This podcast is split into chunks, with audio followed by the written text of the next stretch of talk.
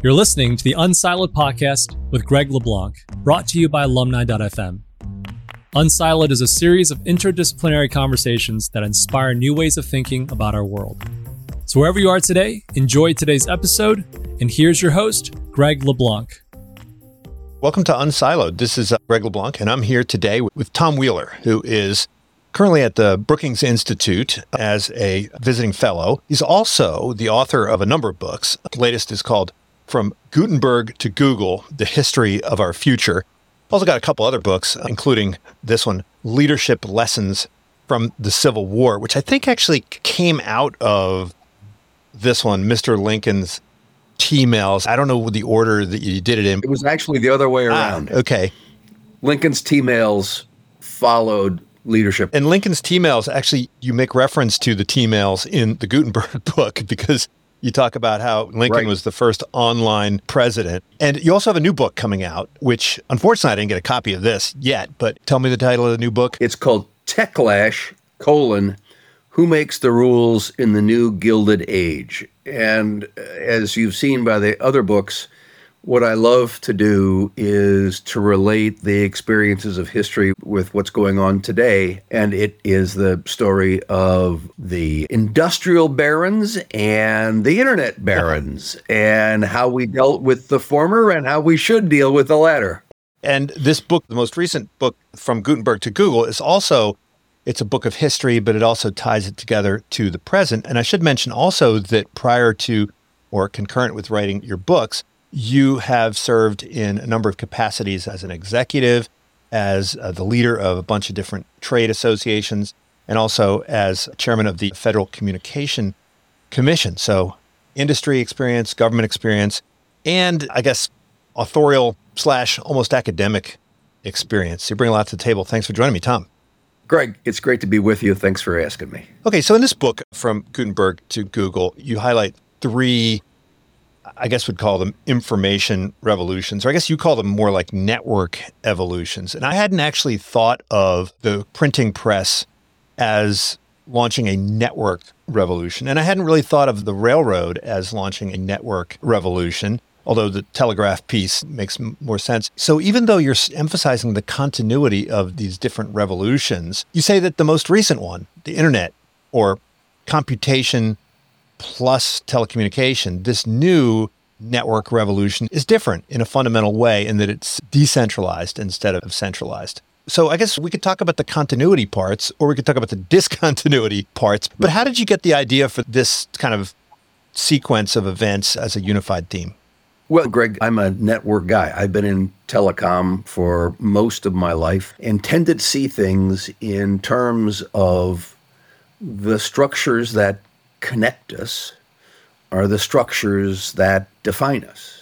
And so I started going back and thinking about this. Yes, obviously, in the telegraph, telephone, internet, we can make those fit. But I said, well, wait a minute. The original information revolution was the printing press.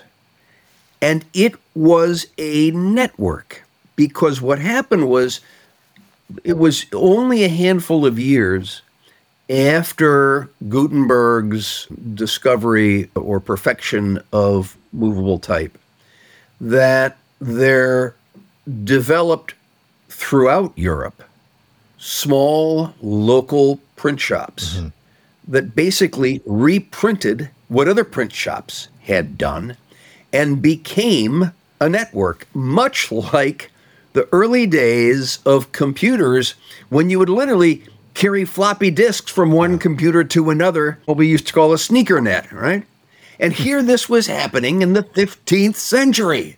And I was fascinated by the effects of this. There would not have been the Reformation absent the distribution network of the printing press. And Luther understood the power of this network and took advantage of it. And then there's an example that at roughly the same time, there was this craziness going on in northern Italy that we've come to call the Renaissance, and it would have remained isolated in northern Italy, or at least taken an awful long time to spread, had it not been for the ability of the book and inexpensive printing to spread the ideas. And then, of course, to create what networks do, what you and I are doing right now on this network, which is dialogue, which is somebody produces something, it's printed in a book, it goes hundreds of miles away, it gets exposed, and somebody else says, No, that's not right. And they print something and it goes back the other direction. And so the ideas that became the scientific method of, hey, here's a concept, now let's challenge it and debate it, began with the printing press and the network that it reflected. And so that was my kind of aha mm-hmm. moment. And then the railroad comes in terms of it was the first high speed network. Mm. That everything up until the railroad had been determined by geography and animal stamina. How far could you go before you or your steed collapsed? And and all of a sudden the iron horse comes along and doesn't have any of those limitations and introduces not only distance but speed. And it also introduced the centralization of those networks where you come to a central point in order to be switched out to other points, which is the same structure then that we used for the telegraph, the same structure we used for the telephone, and the structure that's been destroyed by the internet. And so my theory was look at how economic activity, inquiry, discovery all followed the patterns of the dominant networks of their era from distributed to centralized by printing, to centralized by railroads, to centralized by telegraph and telephone, to distributed again in the new internet economy. Well, I was reading the section about the origins of the printing press. There were so many similarities between what was happening then and how people responded to it and what's happening today, right, or in the last 20 years. Right. You always hear people talk about how more data has been created in the last 12 months than was created in the entire human history up till the year 2000. But the same thing was true then. I mean, they had more documents or manuscripts created in the 50 years after the printing press than you saw in the previous thousand years. And this led to a lot of fear and resistance and pushback. And I love how you referenced there, there's this one book, what was it? In Defense of the Scribe or something, in praise of scribes. And it kind of reminded me about how people say, oh man, the, everything's boiled down to 106, 40 characters in Twitter. And it seems like they were making the same case back then for doing it the old fashioned way. Yeah, but the great thing was the book, In Praise of Scribes, talks about how important it is, the great contributions that these monks sitting on those benches laboring away to copy books. And what the author do? He had it printed. right. Yeah. That's right. You want to bemoan the impacts of Twitter on Twitter, right? Yeah, right. Exactly. I mean, it was a classic example. Right. And then, so when you're talking about this, the way information got disseminated post printing press, you talk about these centralized hubs and then these sort of auxiliary hubs. So information would be generated someplace and then it would, I guess, it would get transported physically to some other remote manufacturing right. facility where it would then start repopulating that right. locality. Is that sort of how you think about it? Yeah, it's actually, they were decentralized hubs okay, that you started out with an environment where all of the information creation was highly distributed and seldom knew of each other. Then along comes the printing press, which allows for a centralization of activity, but does it on a decentralized basis, if you will, so that you've got this in Heidelberg, you've got this in Hamburg, you got this in Paris, where they're all doing their printing activities. And then along comes the railroad, which totally centralizes everything because you have to bring it to a point and switch it out, which becomes the model until the internet. Mm-hmm.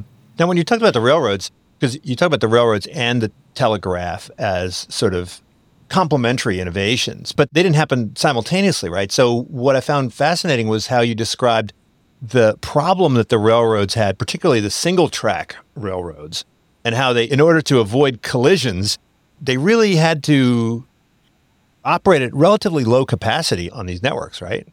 Yeah, they had to operate at low capacity and cut back their speed. So, rule number one since you're going, let's just say, east and west on an east west line, there's a train going east and a train going west on the same track. The way they would handle things is they would have sidings so that one would pull over and the other would pass. But Murphy's Law, of course, said, oh no, there were sheep on the track or whatever that slowed one of them down and they couldn't get there. And the wonderful story of this is a guy by the name of Charles Minot, who was a supervisor uh, on the Erie Railroad in the 1850s. I guess today we would say that he was driven. He was a push, push, push, push, push kind of a guy. And he was on one of the Erie trains and he passed a station where the other train was supposed to be waiting for them, the other train going the other direction. And it, it wasn't there. And so the engineer says, Well, I'm going to stop and wait. And Minot says, No, no, no, we got to move on. We got to push. And the engineer says, Uh uh-uh, uh man, this is Casey Jones and the two trains colliding. And so Minot goes into the station because the railroads had been smart enough. Mm to say that they would give the rights away along the track to string the cable. So he goes into the station and he telegraphs the next station. and he says, Has the eastbound passed you yet? And they respond, No. He says, Well, hold it up. Mm-hmm. And the goes back and tells the engineer, Okay, we can go on to the next station. And the engineer says, No way, buddy. I'm not doing this because I know what's going to happen, and I'm not going to trust sparks on a wire to determine what happens to my train and my life. And so Minot said to him, Okay, I'll drive the train. So he gets in the cab, and the engineer goes to the last row in the last car of the train. He is so convinced that they're heading into another train going the opposite direction. They get to the next station, nothing happens. Minot goes in, he telegraphs the next station, the train hasn't left there. He gives them the same instruction. And that was the first implementation of how the telegraph then got used to schedule the railroad. And the point here is that you had the railroad, which I refer to in from Gutenberg to Google as the first high speed network. And you then had to manage it by an even higher speed network. And that was the telegraph. And that then introduced the concept and the ability to manage things from afar, which, if the railroad, the centralization of the railroad allowed the low cost transportation of high volume, high weight, low value products like coal or corn to be transported for great distances, which they weren't able to economically before. And that allowed for mass production.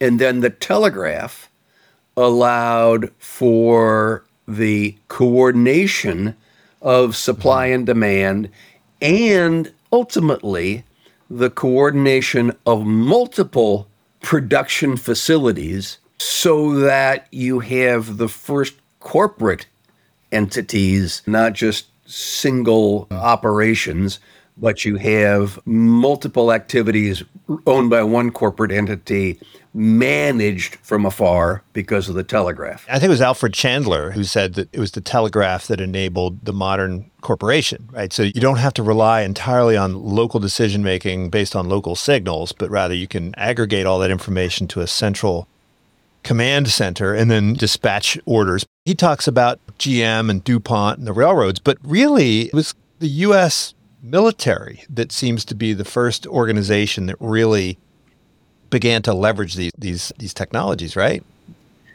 Yeah, Greg. I mean, it's a great point. So, building the railroad, let alone running the railroad, were the greatest management feats ever undertaken in scope and scale at that point in time. Imagine the challenge of building a railroad. All of the men you have to coordinate, all of the logistics and material that you've got to make sure come to the right place at the right time, and all of this sort of thing. And so the early railroad pioneers looked around and said, gee, who has any experience in logistics and masses of men? Oh, it's the Army.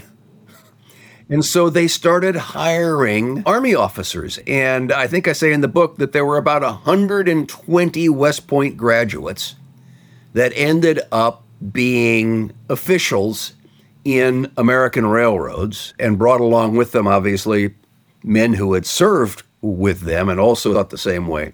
But the thing that I find fascinating is the structure that got put in place was the same kind of structure that the military had. I get a big kick out of the fact that to, even today, we talk about, well, there's this division or that division of a mm-hmm. corporation.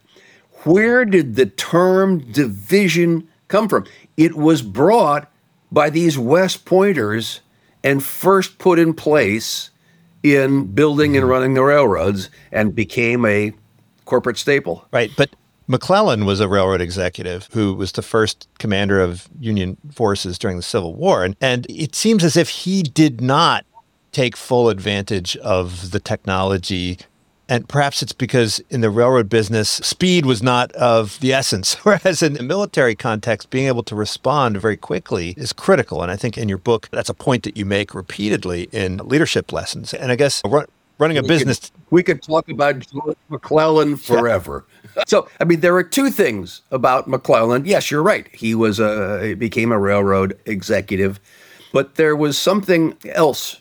What made McClellan was the telegraph. Mm-hmm. And as a young captain, recent graduate from West Point, he was sent by the U.S. Army to observe the Crimean War. And he saw there the telegraph being used for the first time. It was basically to send information back. Here's what's been going on. It wasn't any great logistic operation, but it was being used. And, and he's thinking away, this is something really interesting.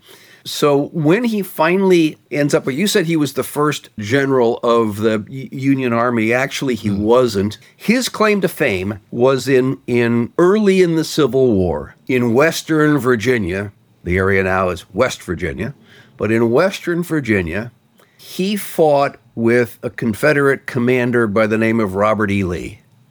Both of them were kind of, they were generals, they had their own forces and responsibilities, but were kind of off the beaten path, which was the path between Washington and Richmond. And McClellan brought the telegraph with him as he advanced, he was famous for writing letters to his wife, which were preserved, which are amazing letters. I mean, this is a man of monumental ego and narcissism. But uh, he, in one of his letters, he says, For the first time in history, the telegraph has advanced with an army.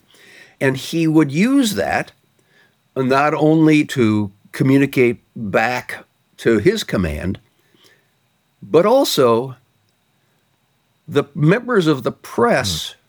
who were following him hey, if you guys would like to use the telegraph to send your dispatches, go ahead, be my guest. And so George McClellan, in a few s- small battles, but battles that he won in Western Virginia, became a national figure because the reporters traveling with him used the telegraph to tell his story. Kind of like Julius Caesar sent back his Gallic War memos back to Rome, boosting his case. Exactly, but it took a few days for weeks for uh-huh. Caesar's memos to come back. And this was almost real time reporting, and it made McClellan a giant. And so when Lincoln is looking around after First Manassas, what should I be doing? And McClellan is the obvious first choice. And when McClellan comes to Washington, he centralizes all of the telegraph lines in his office, not the War Department, not the White House, but his office. And he actually gives instructions to his aide, Thomas Eckert, that he is not to share any information that comes in over the telegraph with the President of the United States unless McClellan personally approves it. And the classic example of that was after the Battle of Ball's Bluff in October of 61, which was another Union defeat, at which Lincoln's best friend was killed, Edward Baker. Lincoln had named his son, uh, who died in Springfield, Edward Baker Lincoln. And it was a loss for the Union at Ball's Bluff. It was a loss, terrible personal loss for Lincoln of his best friend. McClellan was meeting with Lincoln at the White House, and an aide comes in and hands him the message, the telegram. And McClellan reads it, folds it up, and puts it in his pocket. Mm. It never says to the President of the United States, who is sitting right there across from him, that these two tragedies have happened. And then he leaves. And Lincoln, who was famous for what we would today call management by walking mm-hmm. around, wandered over to McClellan's headquarters, which was were on the other side of Lafayette Square across from the White House later that day. And Eckert, who was McClellan's aide and had been instructed not to share anything without permission, saw Lincoln coming and he took the telegram and he hid it under his blotter. And Lincoln comes and says, Well, Eckert, anything new? To which Eckert says, There's nothing new in the file, sir. And McClellan was not in his office. And Lincoln wanders into his office and he sees there on McClellan's desk the document that McClellan would not share with him when it was face to face, talking about the loss of the battle and the loss of his best friend. And he comes out and he confronts Eckert and he says, I asked you if there was anything new. Look at this. And Eckert replies, Sir, I responded, There is nothing new in the file. And Eckert pulls out a copy from under his blotter and says, I put my copy under here because I've been instructed mm. not to share this with you. And this was a classic example of Lincoln learning that he who controls the conduit controls the content, which is something very true today. And it was shortly thereafter that the U.S. Military Telegraph Corps was created which may have had military in its name but did not report to any military officer. It reported to the Secretary of War, who reported to the President of the United States. And all the wires were moved into the Secretary of War's office, uh, except for those that were absolutely necess- a necessity for McClellan. And that became the hub of activity. Yeah, I mean, it's such a classic story about organizational politics, but it also speaks to Lincoln's managerial style and real excellence. And you talk a bit in the book about Mr. Lincoln's T-mails and about how he would, well, not simply by walking around, but also by establishing lines of communication with the people out in the field, right? I was wondering if you could talk a bit about that because that seems to be a way of, I don't know, getting around the hub and spoke uh, approach to information gathering. Yep. Well, the reason that I wrote Mr. Lincoln's T-mails is that the telegrams, roughly a thousand telegrams that he sent during his presidency, have always been footnote fodder and various stories about the Civil War. But I felt they told a story and how Lincoln used them told a story. And what was fascinating was that here was a man who had a new technology that had never been used this way. And he had to figure out how to use it. And he had to figure that out. There wasn't exactly a textbook or Professor LeBlanc's class that he could go sit in. There were no YouTube videos. And he had to figure it out in the middle of a civil war. And I talk in the book about how he went through three phases. In the first phase, it really he didn't pay that much of, uh, attention. First phase he didn't pay much attention. The second phase, he used it as a way of projecting his voice. You will do this, you will do that. And then he realized that the real secret of the telegraph was what it revealed was going on in the field. And so he would go over to the telegraph office, which was in the War Department, which was next door to the White House. He spent more time there than any other place other than the White House uh, itself. And he would go through and he would read the flimsies, the copies of the telegrams that had come in from the field to understand what was going on. And that gave him something that no political leader had ever had before, and that was a window into what was going on in his general's tents. I mean, Napoleon went with his troops because the leader had to be there to see what was going on. Henry was at Agincourt because the leader had to be mm-hmm. there. And Lincoln was the first political leader who was able to manage from afar because this technology gave him insight not only into what's going on in the tents, but also what's going on in the heads of his commanders. And he would engage with them, even though they hadn't directly addressed him. He would, in essence, say, Hey, I see that you said this in this telegram. Listen, here are my thoughts. And they are some great classic leadership lessons. I mean, my favorite is that uh, when Grant was down outside of Petersburg in 64 and 65 and was worried about what was going on with the draft riots and were they going to be taking troops away from him. And he sent a letter to Halleck, who was then the Army Chief of Staff, uh, an email to him, or a text. Right. Let me get this straight a telegram to him. And he said, Hey, boss, how am I doing? And Lincoln saw this.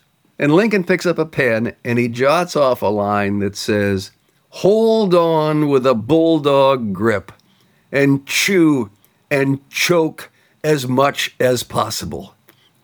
And when Grant, Grant was at a city point and he gets this telegram, and his telegraph operator hands it, transcribe it, and hands it to him and he looks at the people uh, in the room and he says something to the effect that man has more courage than any of those around him. And Lincoln used the telegraph to convey that kind of decisiveness, that kind of courage, that kind of leadership. And so the conclusion that I reach in Mr. Lincoln's T mails is that Abraham Lincoln thereby invented the modern electronic leadership paradigm, which is listen, listen, listen, and respond when necessary. And I think the key insight behind the telegraph is that it separates, as you say, separates information from physical delivery. So you no longer have to have a messenger traveling on foot or horse. And so that's really the key discontinuity that leads us into the digital era. Yes. Now, Sky Morse seems like an interesting character, right? And I remember reading about him when I was a kid. I remember when I was in third grade, there was a wall of about a thousand biographies, uh, these short biographies of famous people, and he was one of them.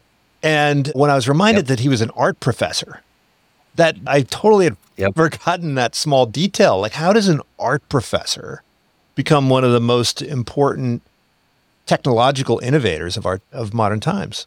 Uh, by theft. Right. I mean, when you get right down to it, everybody gives Morse credit for inventing the telegraph. But really, and this was in part because the telegraph didn't mm-hmm. exist. And again, uh, how you understand what everybody else is doing didn't exist. But the challenge there are two things that Morse gets credit for that were not his, including Morse code, which is the second one we'll talk about in a second. The first was challenge of telegraphy is the physics of sending an electronic pulse down a wire. What happens is that it attenuates. Yeah. The friction means it gets weaker and weaker and weaker and weaker and weaker. And so yeah, you could have telegraphs going over short distances or things like this, but uh, you never, but you couldn't have the long distance that was necessary. And Morse met with a guy by the name of Joseph Henry. Joseph Henry ended up back to Abraham Lincoln, ended up being like uh, Lincoln's scientific advisor. He was the first secretary of the Smithsonian Institution during the war. He was Lincoln's scientific advisor. And Henry had developed a repeater, what we would call today an amplifier, where the signal would get down to just as weak as it could still be read. And he would put another battery there and another unit so that it would click the key, if you will, that would be powered by a new battery and then sent on. And Henry was one of these guys uh, who felt that you didn't patent things because you were doing this for the good of science and the good of mankind. Well, that didn't slow Morse down. Okay. So he swipes Henry's idea, and it's his huge breakthrough that he patents, claims for his own, etc. Morse is kind of like a 19th century Steve Jobs, right? Because he's another artist who's pretty good at stealing some ideas that you know originated elsewhere. That came out of the park and yeah. elsewhere, yes. But the other thing that he did was he had this assistant by the name of Alfred hmm. Vail. Morse's idea. So Morse swipes Henry's idea and solves the long distance problem. But Morse's concept was that he would send a number. Yeah. Which you would then look up in a dictionary and you'd go number 367. Yeah. Oh, that's Wednesday. Huh. And it was incredibly cumbersome of a process. And his assistant, Alfred Vail, kept noticing that you could hear the taps and figure out what was going on? And is there a way that you can break the message down into its smallest units mm-hmm. Rather than saying Wednesday, but W E D? Okay. And how do you do that? And so he went to a print shop, back to Gutenberg. He went to a print shop and literally went through the printer's type mm-hmm. chest and counted the number of copies of each individual letter that the printer was using, figuring that, well, the easiest signal needs to be the one that the printer uses the most. That happens to be the letter E. And so E is one dot. And he goes on from there as the letters become less frequent, the code becomes more complex and he brings this back to Morse, and this becomes Morse code. No, it's not Morse code.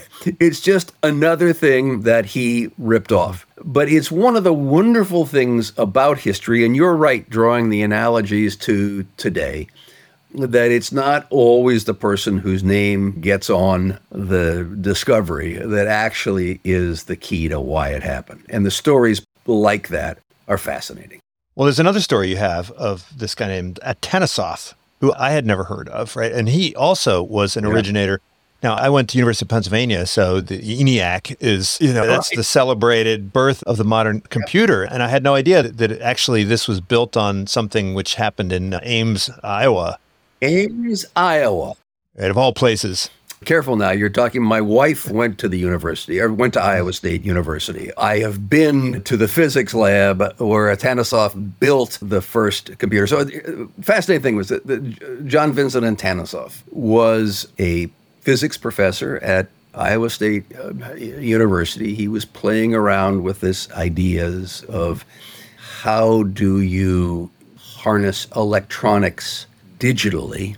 Because computing had been done still on an analog basis and electronic tubes which were on off on off. Oh my goodness that's like the telegraph mm-hmm. right dot dash. And can you take that on off capability in an electronic tube and use it for digital calculations. And one night Atanasoff went back to his office on campus after dinner at home and he was playing with this idea and he couldn't get anywhere and he had just bought a new car. And like so many of us we get in the car and different parts of our brain start working as we're driving along right? And so he goes out And he starts driving east and he turns on eh, for those of you who listen to this who are from Ames he turned left onto Lincoln Highway and started driving east towards Illinois.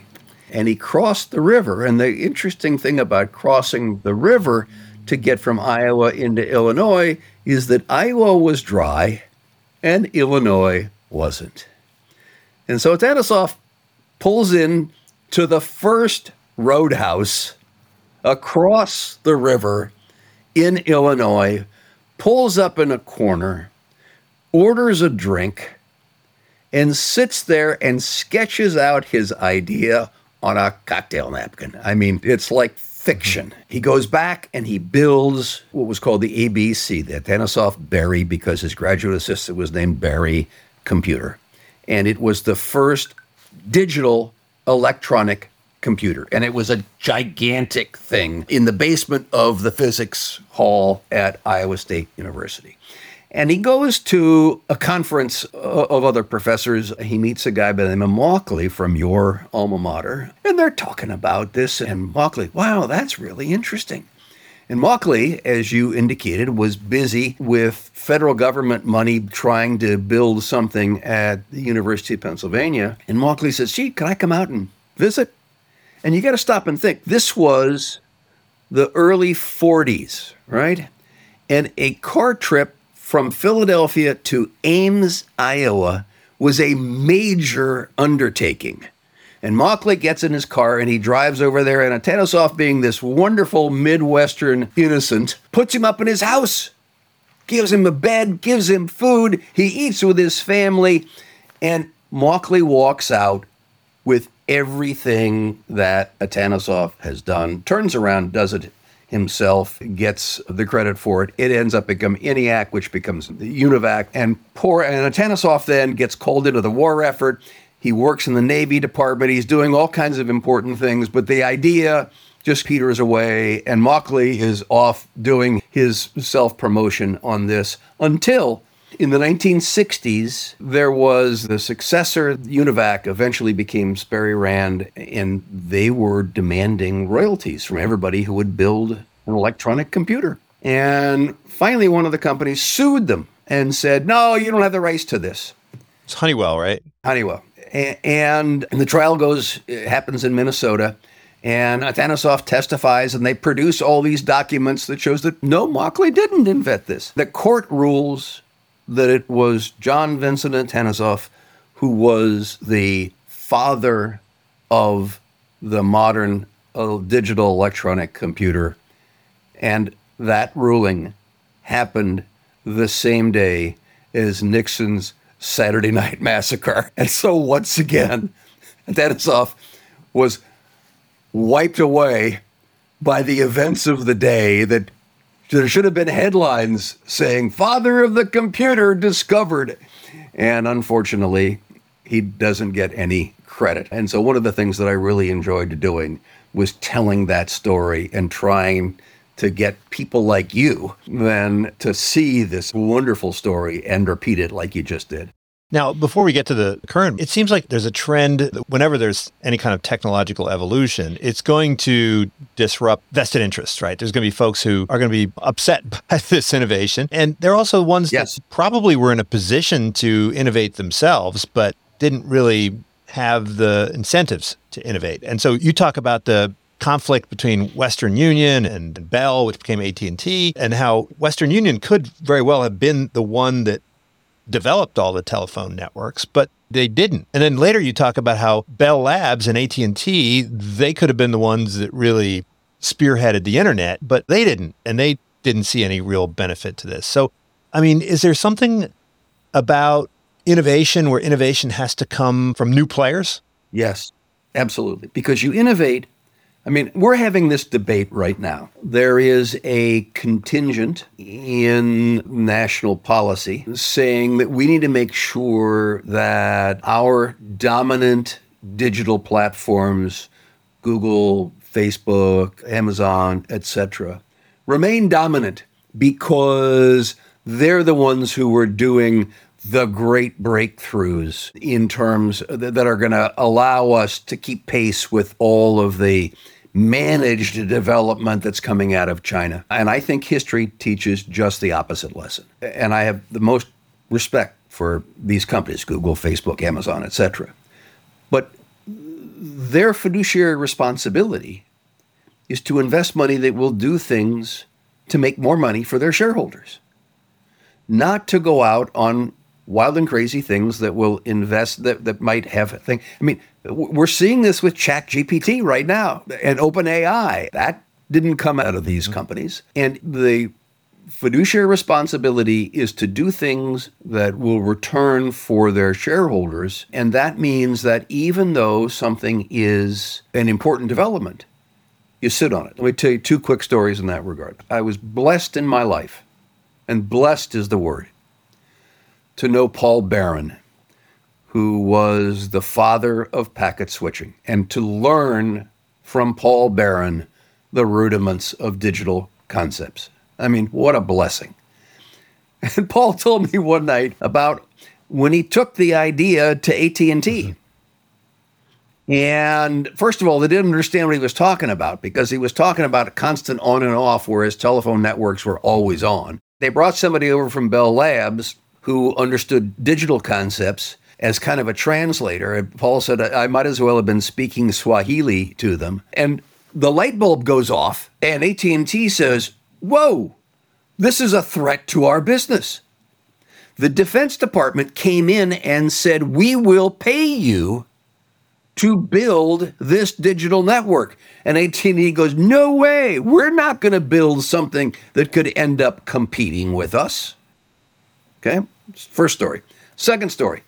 There was a man at Bell Labs which probably had more IQ per square foot than any other place on the planet, owned by AT&T, and he developed a thing called magnetic tape.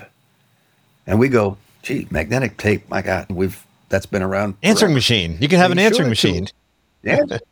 this is the point. So he shows it to his bosses at AT&T. Here's what we can do. We can have a device that will answer your phone when you're not there and you can leave a message. And the guys at AT&T go, "No way. No. That's going to cut down on telephone usage. People won't make as many calls to keep calling back." And they killed it. And as you know, magnetic tape was not just for answering machines, that it became key to computing, storage, and all of this sort of thing. But the reality is that the incentive is to hoard new ideas to protect mm-hmm. against encroachment in the business that is producing your bottom line. these. And that's it's human nature, it's basic economics, and it's why we have to make sure that there is always an entrepreneurial initiative that is encouraged and funded to push the edges of the envelope because it won't come from the establishment. You've been in a position as a regulator. Regulators, their main constituents are incumbents, right? They're the folks that already right. exist. Right? And they can't really solicit information from the companies that don't exist. So, how can regulators avoid being just captured by the incumbents, by the vested interests. I mean, if they're really the only folks that they have an opportunity to speak with and listen to, how can regulators stay ahead and maintain the environment which will allow for continuous disruption?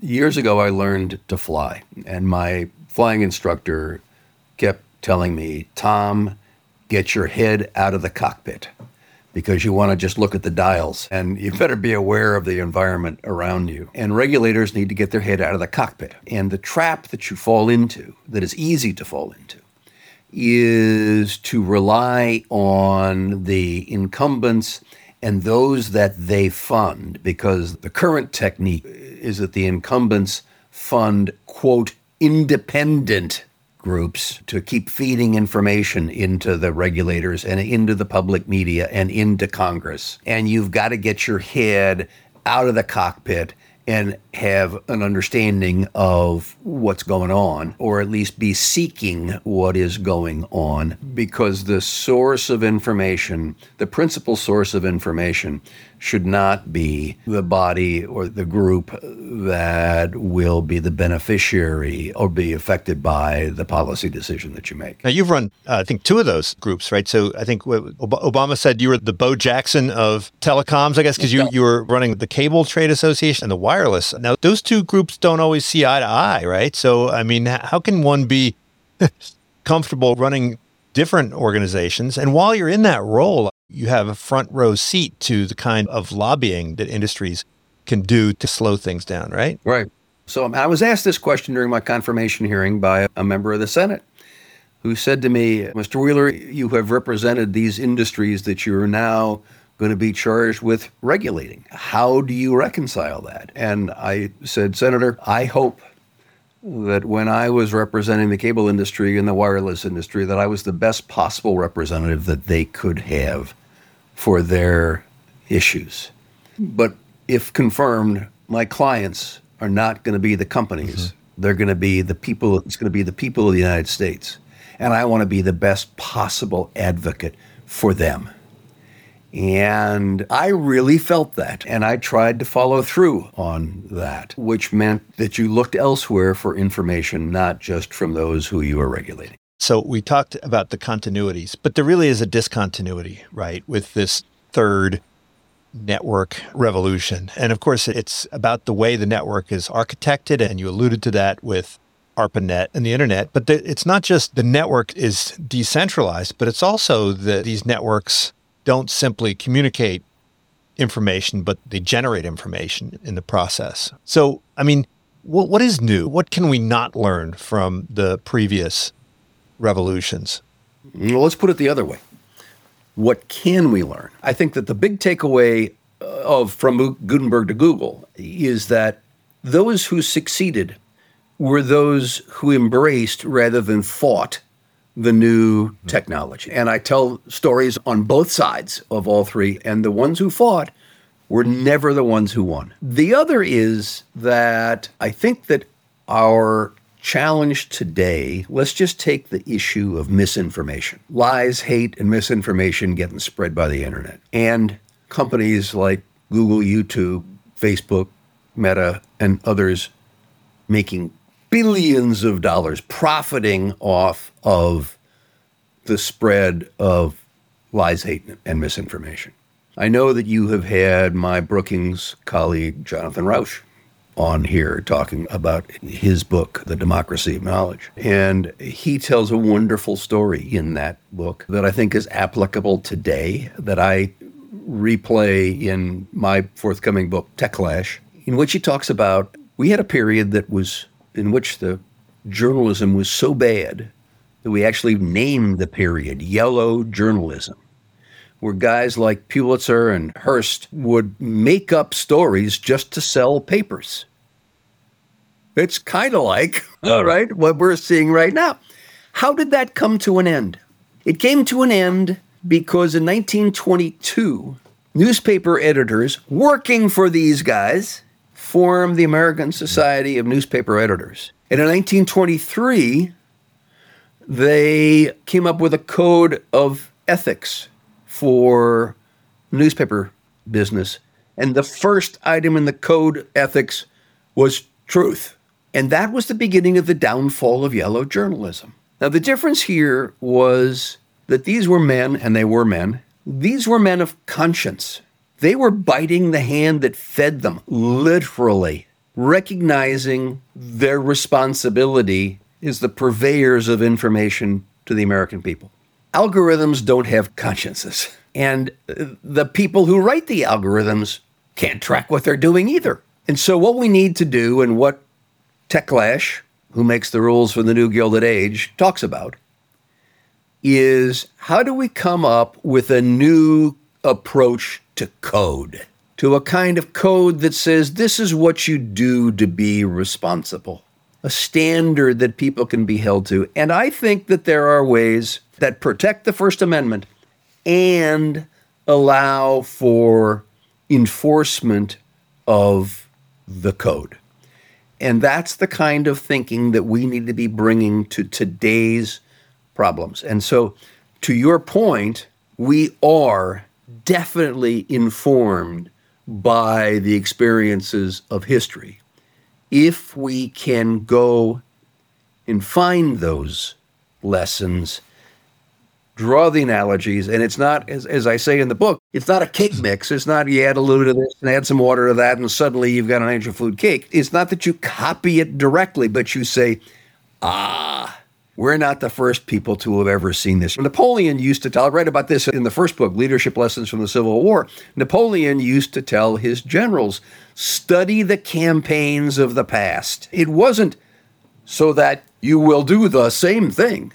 It was that so you internalize those experiences. So when your leadership moment comes, you can say, aha, I've got a approach. And I think that's what's lacking right now in our discussion of what has been created by this third network revolution.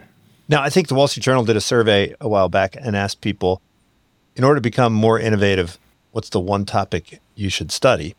And the number one answer was history. I love referencing that as an historian, but it was also, I think, very surprising to people who are not historians. When we teach business, we use the case method, and the case method is really an historical approach.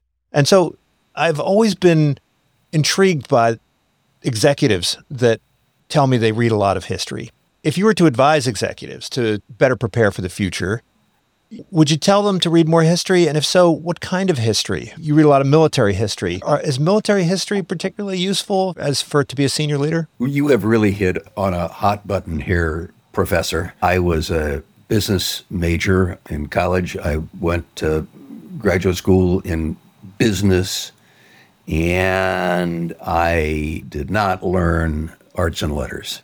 And it was my loss. And uh, so, philosophy, history, definitely you need to understand those, and they contribute to your understanding of today. You asked a question about military history. What fascinates me about military history is the leadership moment when you have a clear cut decision, you have clear cut winners and losers, and it happens in the public eye. So you can learn from it. So I think that philosophy and history are what I wished I had spent my misspent youth learning about. Well, Tom, it's been great chatting with you. We barely scratched the surface. One of the topics that I really found enjoyable in the book is when you described the various innovations that were necessary before the printing press could get off the ground. I did not realize how complicated right. it was. And I was talking to an artist friend of mine yesterday about how you needed to have a special type of ink even in order for it to work. So lots of fun facts and interesting insight in all of these books, most recently from Gutenberg to Google, and of course, the new book, which is called Techlash. Colon, who makes the rules in the new Gilded Age? Thanks so much, Tom. Hope to talk to you again soon, perhaps in person. Greg, thanks a lot. I really enjoyed it. Thank you for tuning in to the Unsiloed podcast. If you enjoyed today's episode, please give us a five star rating and review. To listen to other episodes, please visit our website at www.unsiloedpodcast.com.